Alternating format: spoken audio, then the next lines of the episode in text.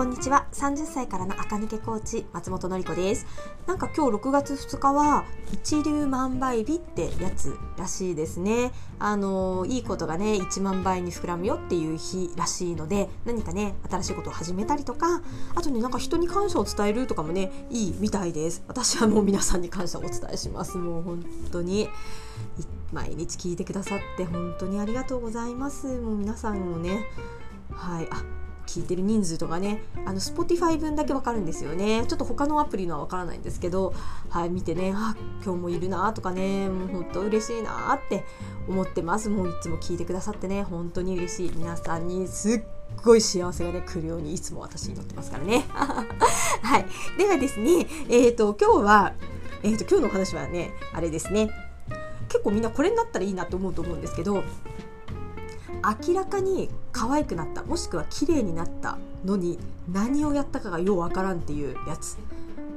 これ一番良くないですか？で この間ねツイッターを見てたらたまたまねそういうのが流れてきてまあ本当そうだよなって思うんですね。例えば芸能人の女優さんとかね元からお綺麗だったけどあれなんか最近すっごいあれ久しぶりに見たら綺麗じゃないっていうね、まあ、何かお手入れをねやったのかもしれないもちろん。だけどどこをやったかが分からんぐらいでビシッと綺麗になってるのって一番良くないですか？もしかしたら痩せただけかもしれないしね。あれですけどああいうのが理想的なね垢抜けだなって私思うんですよ。でそれをどうやって叶えるかっていう話。で私ねこれにすっごく近いのがパーソナルカラーのねメイクだなって思うんですよ。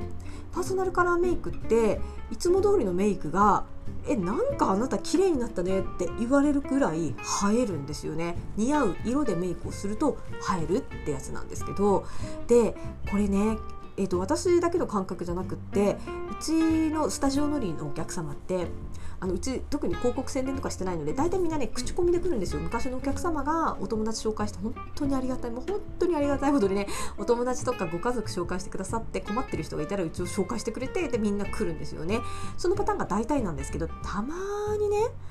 あどうやってうちのサロンお知りになりましたか？っておお調べになりましたか？ってお伺いするとたまにあなんか紹介っていうか、てんてんてんみたいな。えっと、え、どうしたんですか？って、検索ですか？って言ったら、検索っていうか、みたいなね。えっと、どうやって来たんですか？って言ったら、話を聞くと、会社の同僚がある時、なんか可愛くなったと。で、何したかわからないけど、なんか綺麗になったから、本人に問い詰めたってかね、問い詰めたってかね、え、ちょっと何やったの？って聞いたら、うちに来たって言われて私も予約しましたってねおっしゃってくださることがあんまり珍しくなくってそうなの。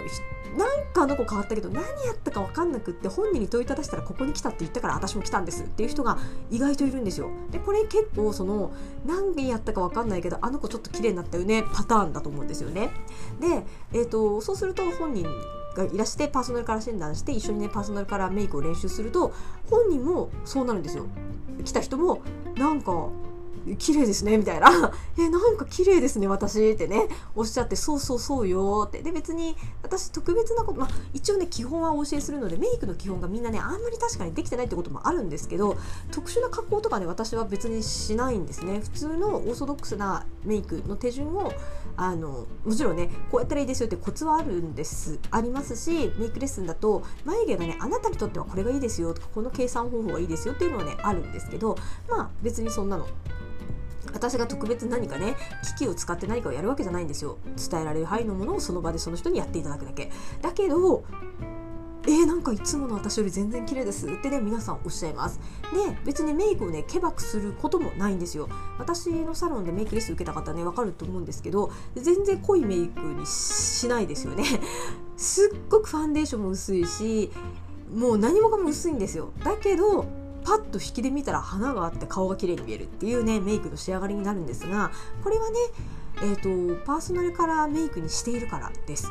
はい、何百回もメイクレッスン練習しなくても似合う色でバシッとメイクをして何回か練習すると必ずみん誰でも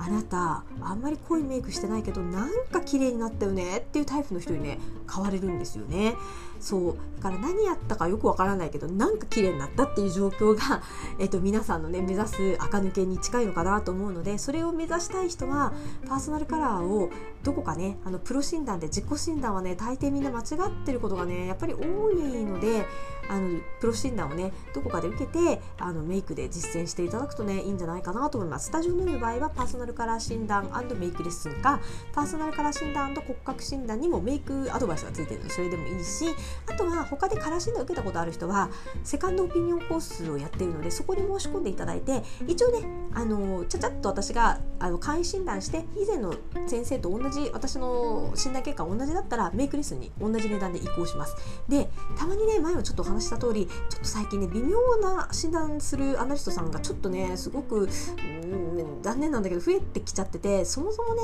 その色でメイクするから生えてないんですよっていうことがあるのでもしねセカンドオピニオンコースで違う色だなってなった場合にはカラー診断をやってその後メイクアドバイスに移るので、まあ、結局私のねサロンのカラー診断付きコースだとねどれもねメイクのアドバイスが受けられますからちょっとねあのあうちじゃなくてもちろんいいんですけどパーソナルカラーのメイクを考えてみると皆さんね垢抜けにね直結しやすいんじゃないかなって思います。えーと、やであのね返信って楽しいんですけどやっぱりあのテレビの返信企画みたいに何もかもまるで違くなるとねあの浮いちゃうかなとかね会社とちょっとあれかなとか思ってねみんな気が引けちゃうかなと思うんですけどパーソナルカラーのいいところはメイクはいつもと同じぐらいの薄さなのになんか綺麗になるっていうところがいいところだしお洋服も奇抜なものを買わなくてもねちょっと似合うインナーに変えるだけとかねちょっと髪の色を少し似合う色味に染め替えるだけで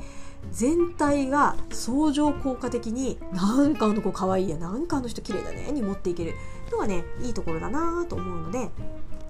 即効性があるけど人にはね何が違うのかがバレにくい。何をやったのかがバレにくいっていうのが あのイメチェンのねあのハードルをねぐっと下げてくれてねいいところかなと思います。というわけでパーソナルカラーメイクの話になっちゃいましたけど何やったかようわからんけど確実に綺麗になってるっていうのに憧れるなっていう方はねカラー診断をぜひ活かしていただいたらいいかなと思います。それではまた明日聞いてください。